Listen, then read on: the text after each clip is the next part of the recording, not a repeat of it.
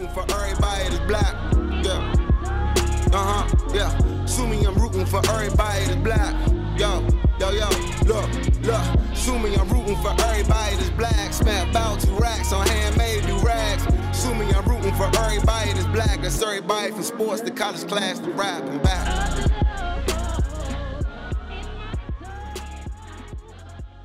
Hello, everyone. My name is Kia Monique Jones, and welcome to Miss Little Did She Know.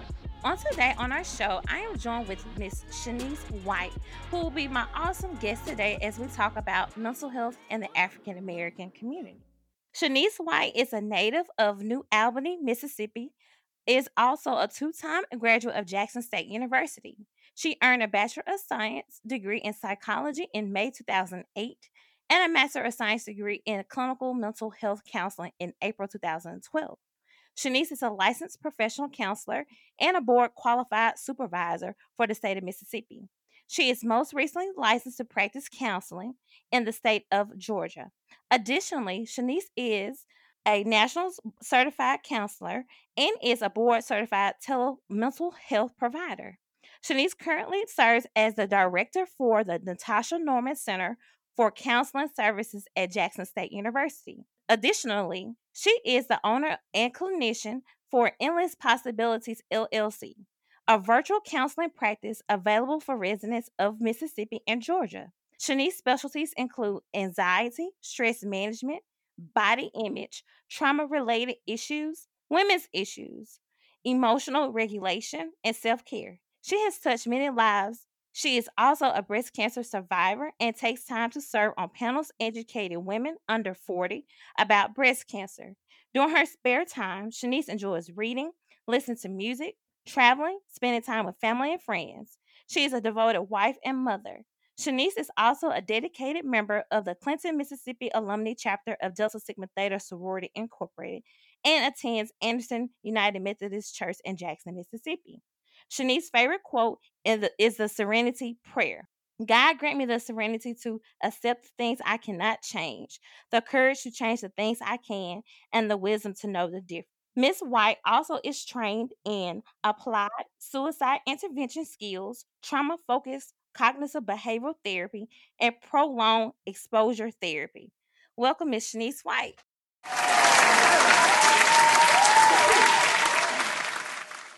Thank you so much. Thank you so much for creating this space this evening for us to have this conversation about such a very important topic.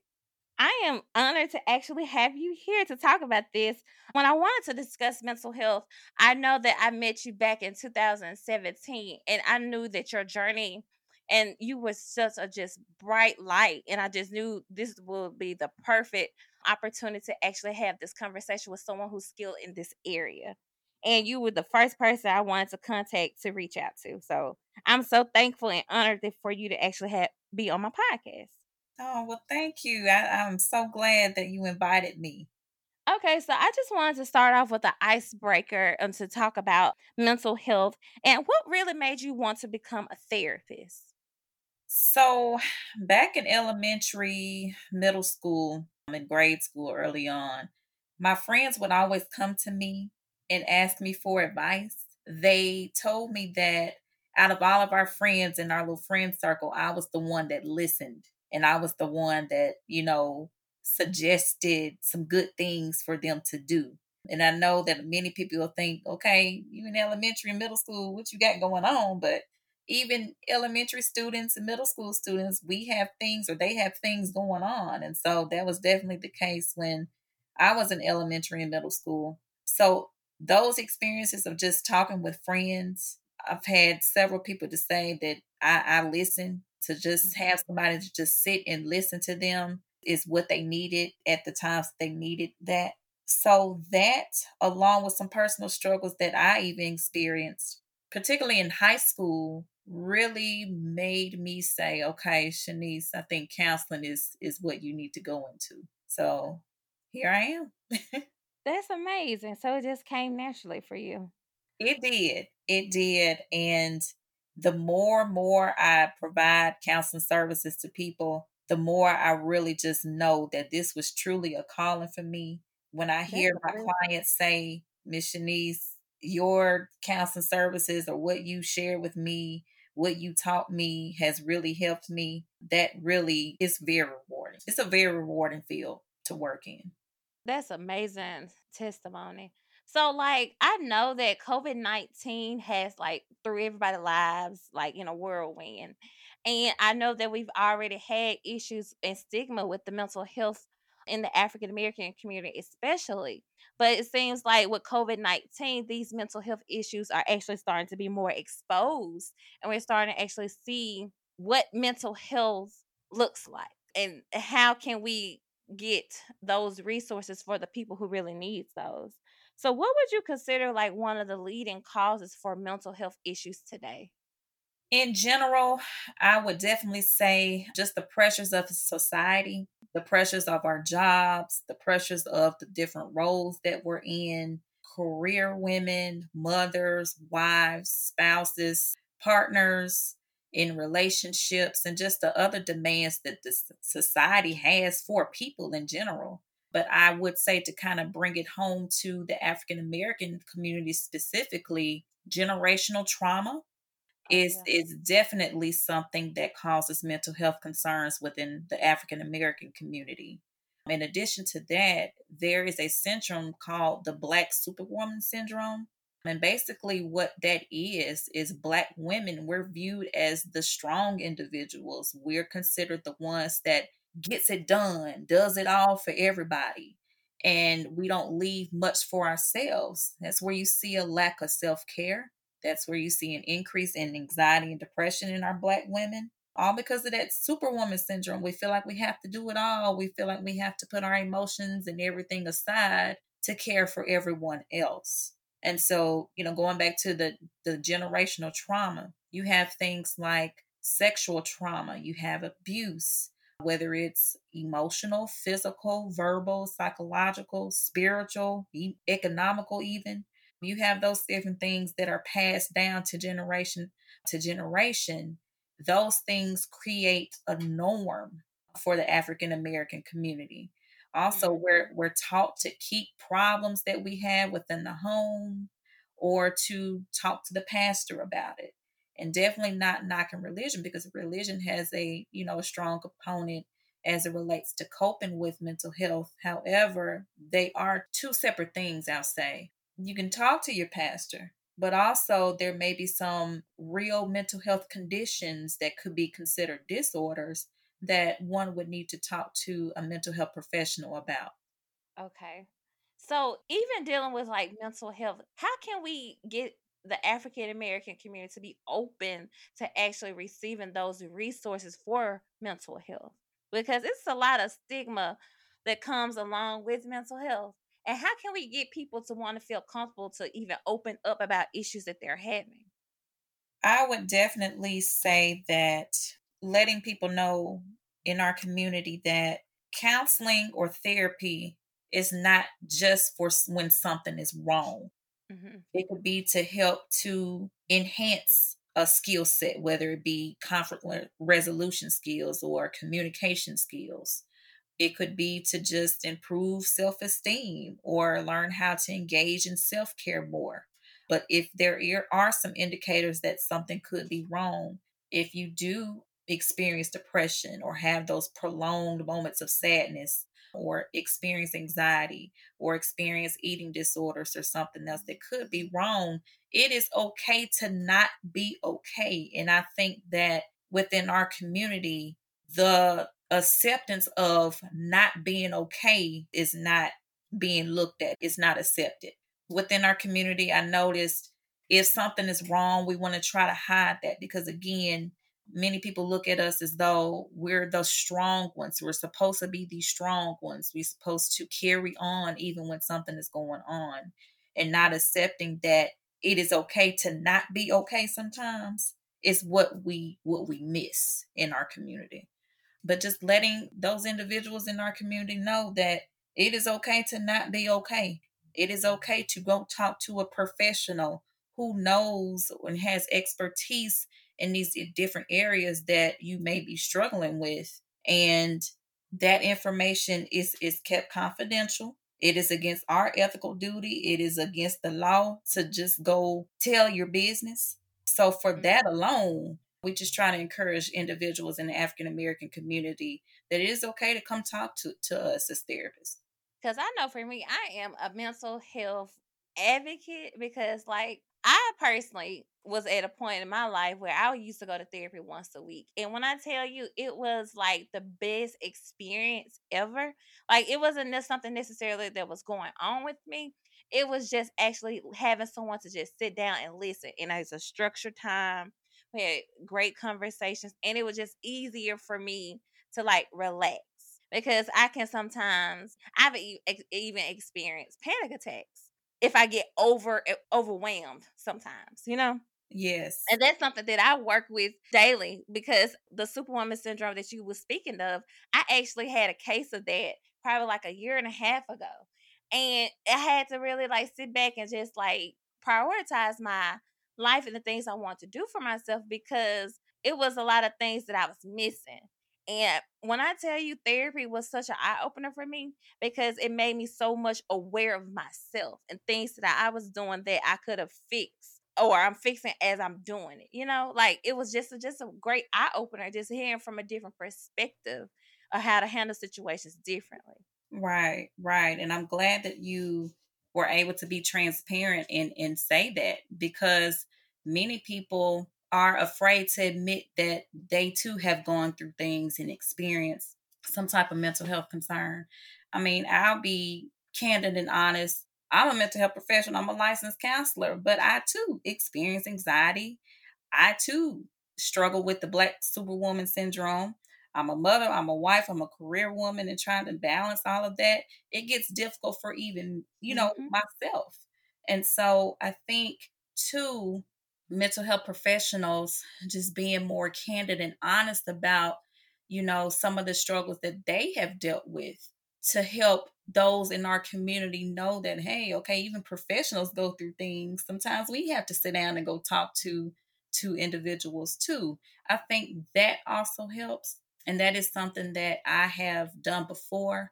Something that we therapists we learn in school not to do much of, not to do much self-disclosure. But I think it is key in reeling in those individuals in our community to help them become more comfortable in receiving therapy.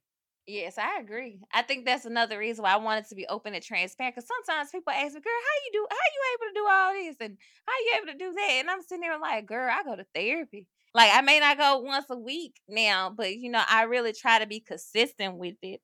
And it, it has been an eye opener for me. I've even did the tele mental health, like mental health sessions, like virtually. Uh-huh. And that was a different outlook because I never did that before. I would, in my opinion, I prefer face to face, but I've even was open enough to even want to do that because 2020 dealing with COVID and stuff like that, that was just like a whirlwind for me. So I was like, I don't know if I'm coming or going. Yeah. It's been interesting to say the least, an interesting year. What COVID 19 did, COVID 19 has done a lot of damage for a lot of people. It cut out social connection. And, and it makes me think about because I work with individuals who experience domestic violence, those individuals who had to stay in with their partners who abused them and stay in the same environment as them. They couldn't leave to go get some you know, help or they couldn't leave to just get some fresh air, to just leave the house, to just get some space. They had to stay in that environment, endure an increase in abuse. We've seen the numbers increase as it relates to domestic violence last year in 2020 due to the pandemic. So 2020, the pandemic has definitely made a lot of things shift. We have seen a lot of a, a huge increase in in mental health and interpersonal violence concerns. Oh, wow. I can believe it.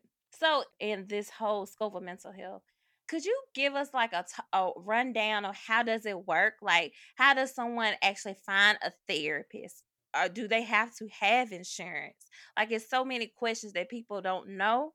So, do you have any outlook? So, like, what's the first step to trying to get mental help?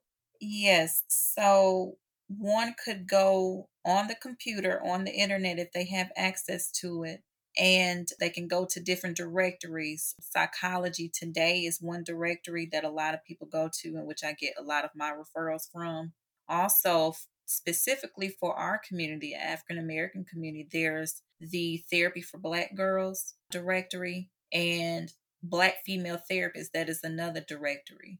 But even if you just go to Google and just type in Black female therapist or therapist in Jackson, Mississippi, or therapist in Madison, Mississippi, whatever area you be in, you can start there. Also, you can contact local mental health agencies that may be in the area and ask, How do I get set up to see a therapist? And typically, the first session is always an intake appointment. So, if someone were to call a mental health agency or a mental health professional who has their own practice and ask about an intake appointment, some therapists do provide intake appointments pro bono. They don't charge, but if they do charge, they can ask about a sliding fee scale. If there are some financial concerns and the person feels like they're not able to really afford therapy, you can ask about a sliding fee scale or reduced cost. If they do have insurance, they can ask the provider, the mental health provider, or the agency about what insurance do they take do you take Blue Cross Blue Shield? Do you take Ambetter or whatever the insurance may be? You ask that particular agency or provider, do they take that particular insurance? Now it is up to the person. Let's say, for instance, I know with Blue Cross Blue Shield, the state insurance, their deductibles are very high. That's and true. It's very high, and it just went up to thirteen hundred dollars. Everybody doesn't meet a thirteen hundred dollar deductible a year. You rarely, some people may rarely go to the doctor, which means you won't meet your deductible. So the person could ask about again a sliding fee scale, which is basically the same thing as paying like a reduced cost for the sessions. Okay. So dealing with mental health at the Latasha Norman Center, what all the services that that center provides? Is it strictly for just Jackson State students? Yes, it's for any student who is actively enrolled at Jackson State University. Any concerns that the students have, they can come to us and we can sit down and try to process those concerns, help them to build different skill sets to help them to cope whatever concerns they have. Within just college students in general, the top two mental health concerns are anxiety and depression. But we have students that come in with not only anxiety and depression, but they come in with eating disorder issues or relationship concerns, homesickness, problems with transitioning from being at home, being in high school, and being in college now. I've been at the center for almost six years, and I have definitely seen a shift in the severity of cases that we're getting. I would say 90% of our students now have some type of trauma experience some type oh, wow. of trauma trauma that they're dealing with. And so that is definitely something that we're seeing an increase in. Okay and what about your private practice? So with my private practice my specialties include anxiety trauma related issues emotional disturbance body image and self-care. So anybody whose primary concerns are anxiety related trauma related whether it's deep rooted trauma from childhood or something that may have happened four or five years ago that they're still having some traumatic symptoms about, those are the people who I see in my private practice. Okay. That's very, very um in depth. So I know that depression is a silent killer. Have you noticed that a lot of people who are depressed don't know that they're depressed? Have you seen that before? I have, I see it all the time. Those people who have depression and not aware of it, they do a lot of what do we call masking. They put on the front like everything is okay, but internally, they're suppressing a lot of what they're dealing with. And maybe because it's too painful for them to really sit down and do some digging and talking about it and processing through it, or because they feel like they have so much to do that they don't have the time or the patience to sit down and deal with that depression. But yes, I see it all the time. I see it in my private practice. Although depression, I didn't mention that as a specialty of mine, but it is something that I diagnose because it's it's definitely something silent that the person didn't initially mention to me. But as I'm going through my intake assessment mm-hmm. and going through additional sessions, that's something that I definitely pick up on. Could you speak on the importance of getting early help with emotional distress, dealing with your mental health? Like the importance of like early, the beginning stages of that issue? Yes, it is important to try to recognize it early on because if you continue to suppress those emotions, suppress those memories, those traumatic experiences that you have in flashbacks about, or any other distress that you've dealt with, if you continue to suppress those and bottle them up, they're going to manifest in some shape, form, or fashion. Believe you me, whether they manifest relationships in the form of jealousy or infidelity or control or abuse, or they may manifest on the job where you don't know how to regulate your emotions whenever you have your you, your yearly evaluation with your boss. Or if you have some type of conflict with coworkers it could enable you from working in groups or on teams. So mental health concerns that are left untreated they can manifest in so many shapes forms and fashions. So if you are aware that something is just not right it is good to seek help.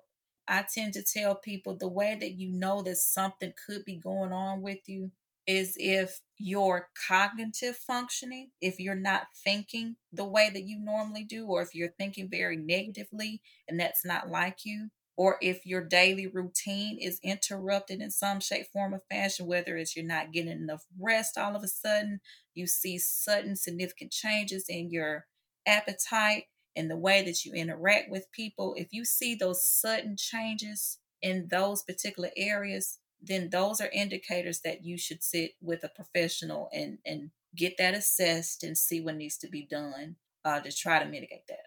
That's some great insight. How young do you think is too young for therapy? Like, is there a certain age that's too young for therapy?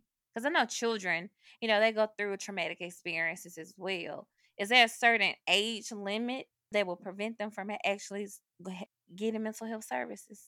I wouldn't say there is an age limit, but if someone has a two year old or a three year old that may have gone through some type of traumatic experience, or you know has possibly witnessed something go on in their family or in their household, it's good to make sure that you get them connected with a therapist who specializes in working with children at that age. I know that there is a clinic, I believe it is the Child Development Clinic at UMMC here in the Jackson metro area that specializes in working with children as young as three years old.